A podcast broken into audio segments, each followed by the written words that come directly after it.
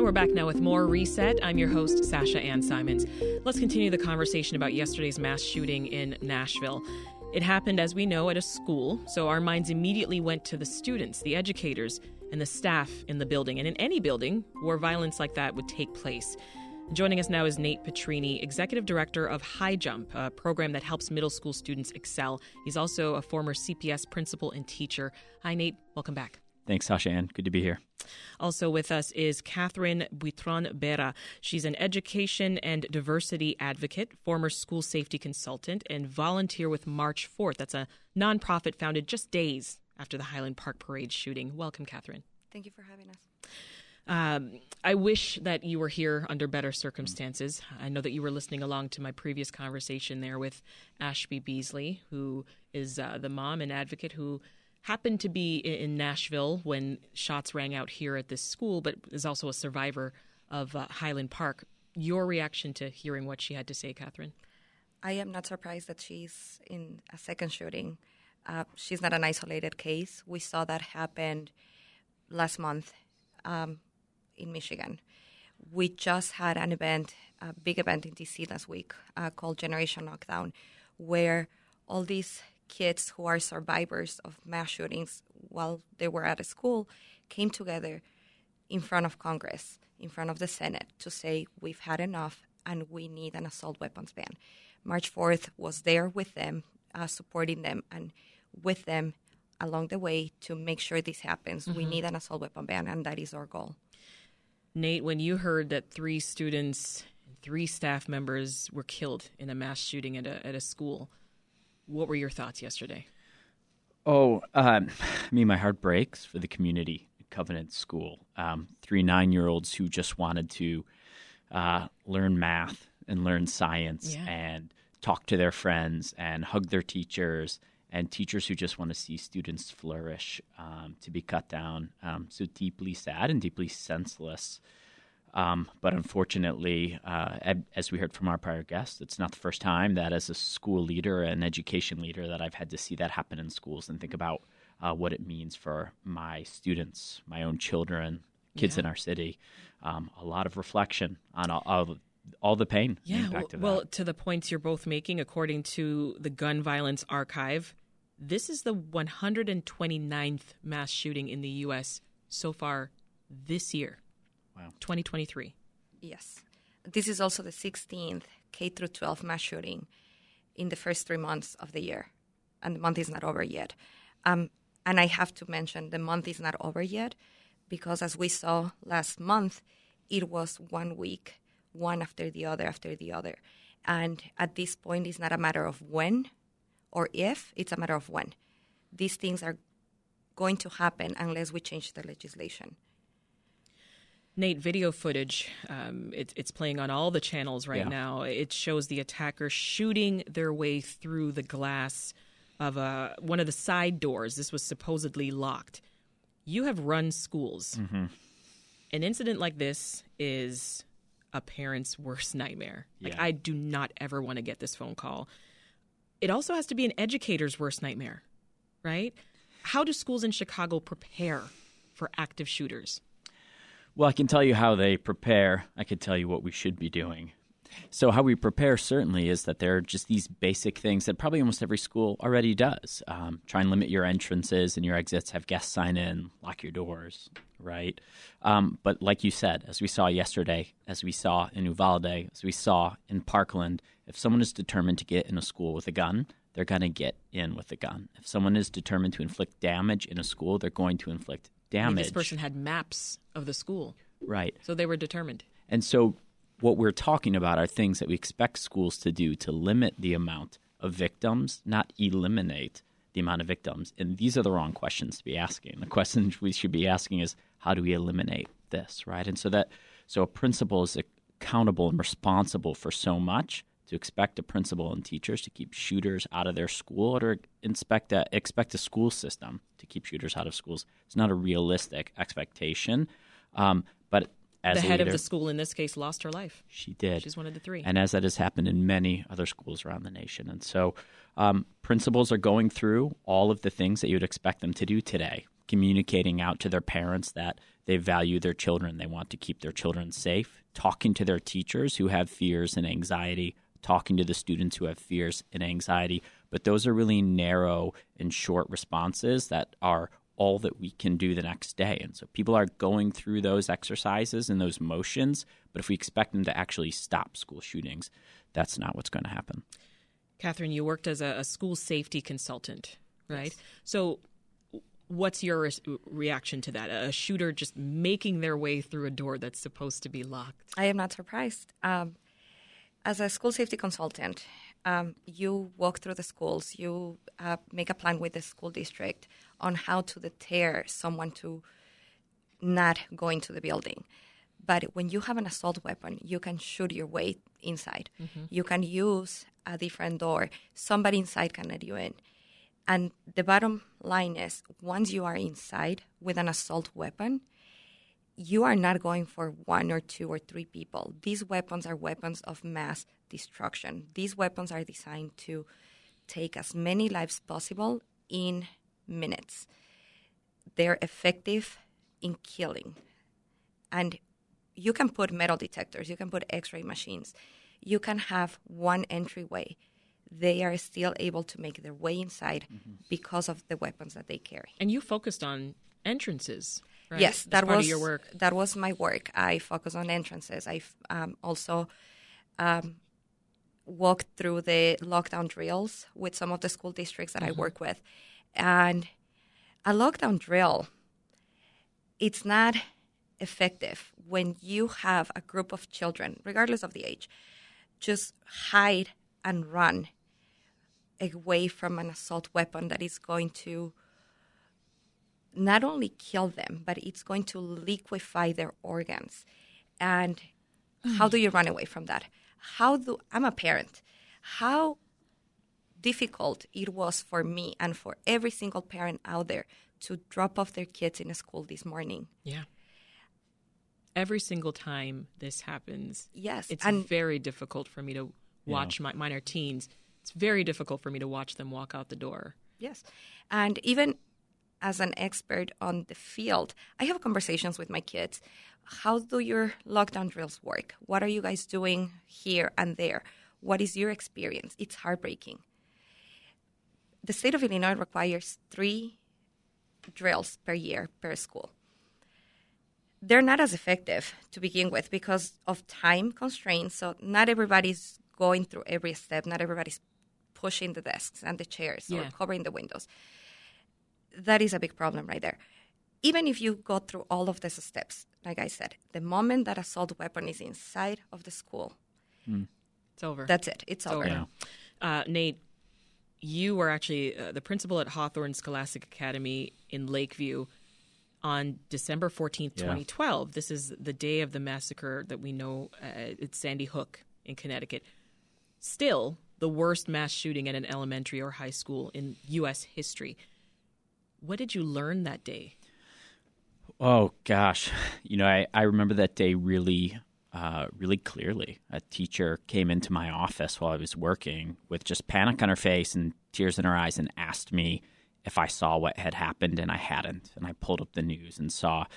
And the rest of the day was filled with this look that I got from her, that I got from every teacher, that I got from every parent of like, what are we going to do about this? And not like in a rhetorical way. Like they wanted to know what I was going to do about it. Yeah. Right. You're the principal. I'm the principal. You've got to have the answers. And I didn't have them but I prioritized communication. I did those things that I mentioned earlier, made sure that we were uh, having one entrance and exit. People were signing in, but it didn't change the fact that um, for every day thereafter, every time I sat in the hall in my school to just talk to students, talk to teachers, and I would feel the pulse of my school, just a normal routine that I had as I would see students and parents and teachers sort of weave in and out of the hallway. Um, I would to the day, every day, think about what if the next person who comes around that corner mm-hmm. has a gun? What would I do? What should I do? And and I carried that every day, and I imagine so did the teachers and the kids. So really, what I learned was that. What What did you think? What What would you do? I'm curious. What, what was rolling through your mind as your way to you know to keep yourself and, and others safe? you know, it was always just a very quick, I'm going to run and shut every door that I can and do everything that I can to delay Yeah. until we hope that someone gets here. But as Catherine said, as your other guests have said, is it's just an attempt to minimize something that shouldn't ever be happening in the first place. And mm-hmm. and I would say that like the mental uh, toll that that played on me was probably dramatically smaller than it was on five year olds who are in our buildings. And that's one of the other things to remember is that that day at Sandy Hook too. Not that any one life has more value than another, but these were six and seven year olds too. And so this uh, reality that we're asking people to live in, it's not just Catherine and me and you who have to live in it when we send our children to school, but it's the actual children who um, have no choice but to confront this thing every day of is today the day?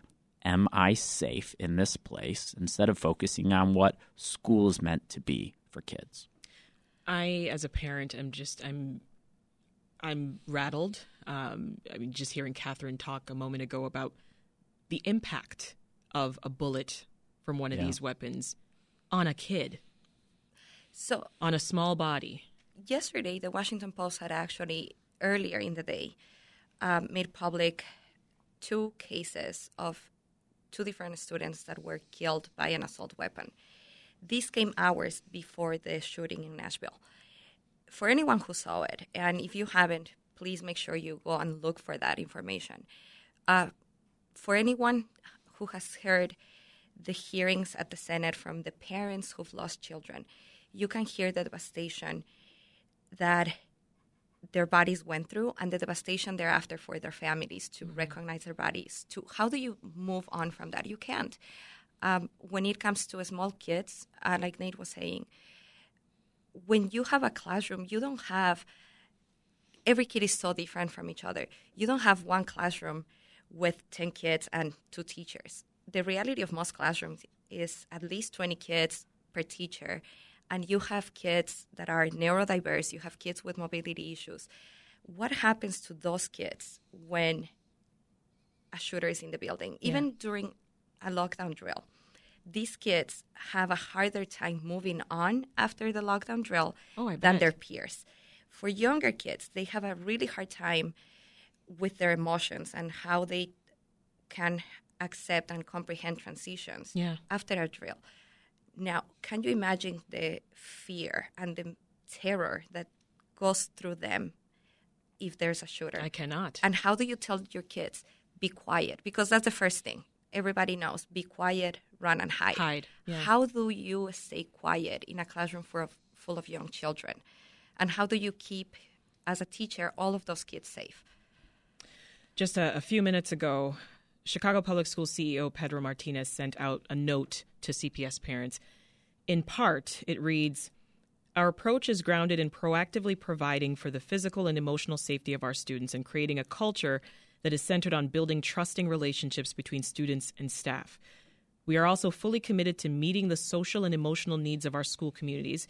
In the wake of the tragedy in Nashville, we will encourage staff to use our the day after guidance, which creates a safe space for students to voice their concerns and to speak openly about their feelings. What should principals and school superintendents be doing, Nate, on the day after the school shooting? Yeah, well, hopefully those principals have been working really hard to build uh, trusting relationships between students and staff, and then doing exactly as uh, CEO Martinez said, um, pausing what's been happening in instruction and in a developmentally appropriate way, which I hope those tools provide guidance for, giving teachers the language and the resources to talk to students and listen to what they're saying, and then have a healing centered uh, path forward for those young people. You know, at, at, at High Jump, uh, we focus a lot on equipping students with the language to explain and express how they are feeling and the understanding of the fact that this is a journey for all of us and we're going to wrestle with trauma and we're Yeah. going to wrestle with difficult times in our life and to have the trusting adult that's going to help shepherd you through that. So we do a lot of that at High Jump and those are best practices You, that so- I you know focus that on that social emotional that social learning. emotional learning is critical to be able to identify your emotions, say it out loud, try and understand why you're feeling that way, and know that it's okay. You're not alone on this journey, Yeah. and that there are other people here with you. And I and I hope that's what that framework is doing. Chicago Public Schools has put a lot of time Yeah. and energy and money into social emotional learning, which is important and is critical. And hopefully, all that training helps uh, mm-hmm. the wonderful and amazing teachers and administrators doing that work today. As we, we mentioned at the top, Catherine, uh, the advocacy organization that you're with, March 4th, it was founded after the mass shooting in Highland Park last July. Now, we saw legislation like the uh, Protect Illinois Communities Act, which was introduced since Highland Park. So, what would you say advocates from Nashville can learn from the process that you all dealt with? Uh, people at Nashville, advocates at Nashville, and actually parents, teachers, everyone everywhere can learn from this. You take your frustration, your feelings, your anger, and put them into action. Um, a big deal of what March 4th does, we educate voters on how to communicate with their officials, how to do actionable items the day of, the day after, and on the weeks to come. Mm-hmm. We are not just ourselves doing the work, we are doing the work with every single one of our followers. And those followers bring more followers. We are getting louder every day. Every time there's a shooting, we restart the education process of call your pick up your phone and call your senators this is what you can do online. This is what you can do through your phone at the state level, at the federal level. And we want to get all of the advocates everywhere, the, all of the community um, that yeah. works together. We're all on the same page and we're all moving in the same direction. March 4th is a piece of this, um, and our goal is one ban assault weapons. Uh, one of the things that we are working really hard is we also have a Spanish account um, because we want to make sure we're getting our point across not only to the English speaking voters but also to the um, Latinx community, yeah. making sure that every parent who might not be comfortable or know how to knows what are the next steps. Yeah, and it is a process where even teenagers are learning from that. I have teenagers, and every day this is what you have to do and mm-hmm. this is how it works. Oh yeah. Well, we're just about out of time, Nate, but real quick, just leave us with this. How can parents and survivors of Nashville, how can they work towards change? Yeah, well, well, I'm certainly not a um, an advocate in the sense that Catherine is. Uh, I think it's just have really clear communications with their school and their school district about what kind of resources they want to see and um, in their school and what kind of resources they don't want to see. Obviously, this is going to steer us towards conversations about, um, you know, metal detectors and armed guards in schools, mm-hmm. things that we know don't work to prevent and school shootings. Guns. Right, and so I think it's just be really cautious that we don't jump to solutions like that that yeah. aren't actually solutions that divert resources from classrooms and into things that actually increase the likelihood that kids are re-traumatized yeah. that students come into contact with law enforcement in ways that they shouldn't be so just being cautious yeah. and mindful of that and at the same time giving your teachers and your admin space to know that they can uh, support your kid and remembering that you know as parents well we are scared and worried about our students going to school uh, teachers and admin are scared to be in there sometimes yeah. and so encourage them and support them and um, yeah you know that's the reality hope it doesn't happen again We've been talking with Nate Petrini of High Jump and Catherine Buitron Bera of March 4th. Thank you both. Thank, Thank you, Sasha Ann.